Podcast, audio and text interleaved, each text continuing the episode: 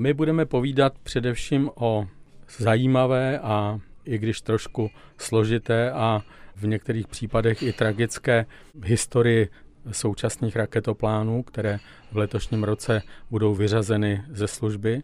A budeme také hovořit o tom, jak v budoucnu bude řešeno zásobování kosmické stanice a jaké budoucí raketoplány můžeme očekávat. Mám pocit, že kolega Krulík vysvětlil všechno, o čem bychom rádi hovořili. Otázka je, k čemu ke všemu se dostaneme.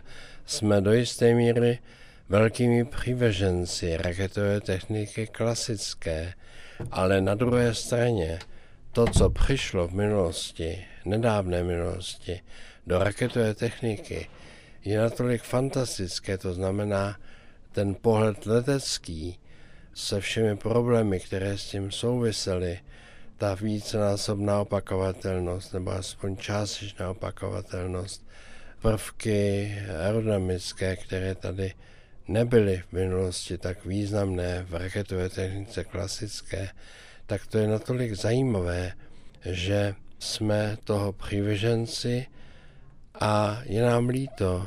Dnes, tak jako kdysi, jsme si říkali, to je škoda té krásné rakety Saturn 5, že už nebude startovat, tak si dneska říkáme, to je škoda, že už nebudeme svědky startu kosmického raketoplánu.